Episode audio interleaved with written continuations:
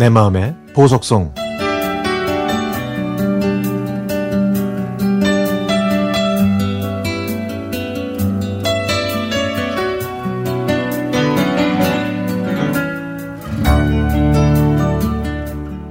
그 남자는 19살 이후 처음으로 엄마 밥을 먹어본다고 했습니다.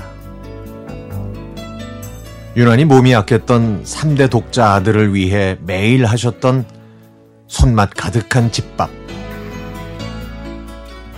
요즘 말로 썸을 타는 단계에서 그 사람은 저와 할머니가 함께 살던 집에 놀러 왔습니다. 저희 할머니께서 끓여주신 된장찌개와 텃밭에서 가꾸신 나물로 만든 반찬. 작은 조기구이를 묵묵히 먹던 그 사람의 어깨는 들썩였습니다.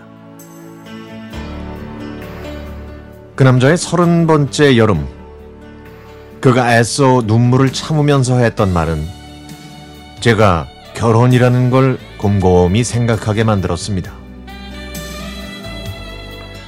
저는 한 날 한시에 돌아가신 부모님을 원망했지만 부모님에 대한 그리움이 저보다 더 큰 그의 마음을 치유해 주고 싶었죠.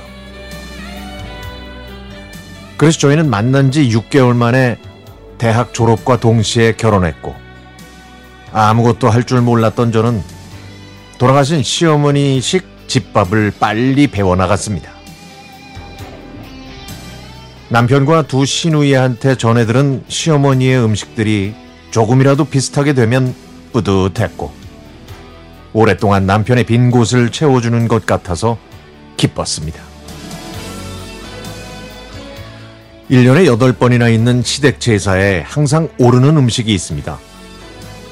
생닭을 손질하고 오랜 시간 지켜보면서 정성을 들여야 제맛이 나는 간장 닭인데요.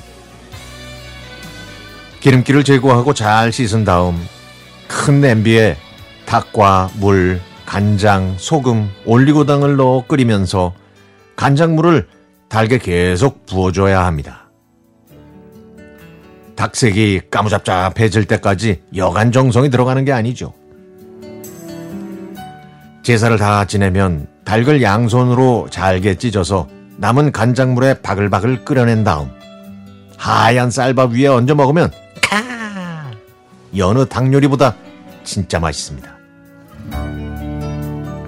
시집와서 첫 제사에 이 간장 닭을 해봤는데 반응이 좋아서 그 다음부터는 제 필살기 요리가 됐죠. 특히 막내 시누이가 정말 좋아하는데요. 어머님이 돌아가실 때 중학생이었던 막내 시누이는 늘 이 간장 닭을 먹고 싶었다고 했습니다.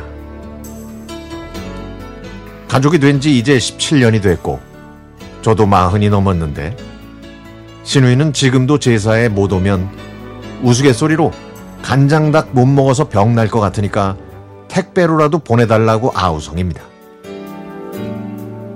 제가 하는 집밥은 병약했던 자식에 대한 애끓는 시어머니의 모정이기도 하고 아내의 사랑이기도 합니다.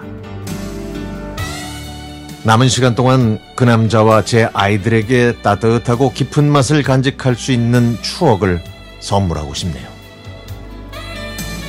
이제 그 남자는 눈물밥 대신 아내와 세 아이들과 함께 매일 행복한 집밥을 맞이하고 있습니다.